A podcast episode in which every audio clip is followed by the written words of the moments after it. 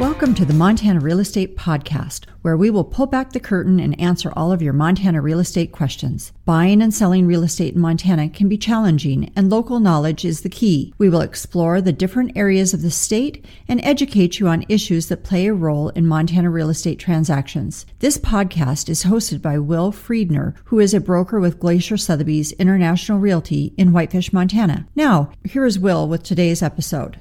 Hey, everybody. I'd like to welcome you to episode 79 of the Montana Real Estate Podcast. This is your host, Will Friedner, and I hope everybody's taking care of themselves out there, washing your hands and staying healthy and keeping your social distance. I was joking with my wife the other day that Montana was doing social distancing long before that was a thing. So, in this day and age, that's a good thing. So, just be happy you live here. And if you don't live here, uh, that's what this episode is going to be about. We're going to go over some reasons why I think Montana is going to really take off after all this. And I wrote an article a few days ago, posted it on my website. I'll post it at the end of the show in the show notes as well. But basically, I said said in the article that I believe this is going to be the start of the great Montana land rush. Uh, Montana has so many things going for it right now in this day and age, and with this social distancing thing that everyone's doing, I think a lot of people in the big cities are.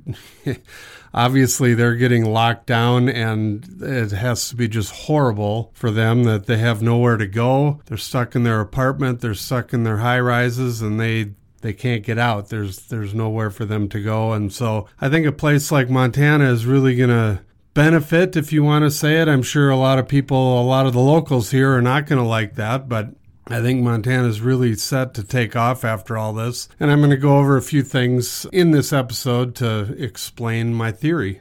So, first of all, Montana is the 42nd state in the nation as far as population goes. So, as you know, we just went over a million people a few years ago, and that is, there's only eight states with less people in it as we speak. Uh, they're doing the census now, but I don't imagine that's going to change very much. The other thing that Montana, Montana has going for it in this day and age is there are only seven people per square mile. So we're the fourth biggest state in the country. And as it works out with the population right now, that that works out to only seven people per square mile, and that is not very populated at all. So, back to the social distancing thing, there you go. There's not many other states where you can get away and have plenty of room to have your own space. And so I think that is one of the main reasons Montana is really going to take off. As I said earlier, you know, the poor people that are in the cities right now, they have nowhere to go. Montana has two national parks. Glacier Park alone has over 700 miles and trails, so there's plenty of places to get out and get away from people and get some fresh air. The other thing this virus is doing to the economy is the work from home movement was going before this started, but this is really showing a lot of people that there are a lot of jobs you can do remotely, you can do from your house. And I think that's another reason that people are going to say, why should I live in the city when I could live somewhere like Montana and work from home? Uh, Montana has five international airports here. So you can, if you have to travel a little bit for your work, there's plenty of airports to get out of get out of Montana and get to where you need to go and they're all they're spread out around the state, so you can live anywhere in Montana and not be too far from an airport to, to get you get you out of here and get you to wherever your job may take you. Another thing I talk about in that article is I read an article last week that came out about the coronavirus, talking about healthcare and doctors, and they listed all 50 states, and somehow Montana came in at number one as being the best place to be treated if you happen to get this virus. So I'm guessing that is because so many doctors wanted to live here long before this came about, and because of the lack of people, it just helps out with everything as far as healthcare goes. We have good hospitals here and, and obviously great doctors. And if the article is linked in in the article that I wrote. So if you read it at the end of the show, you can also check that out and see the see the list. It's a list of all 50 states and how they rank and Montana ranked number 1 like I said and I believe New York was at the bottom. So there you go. You can check that out.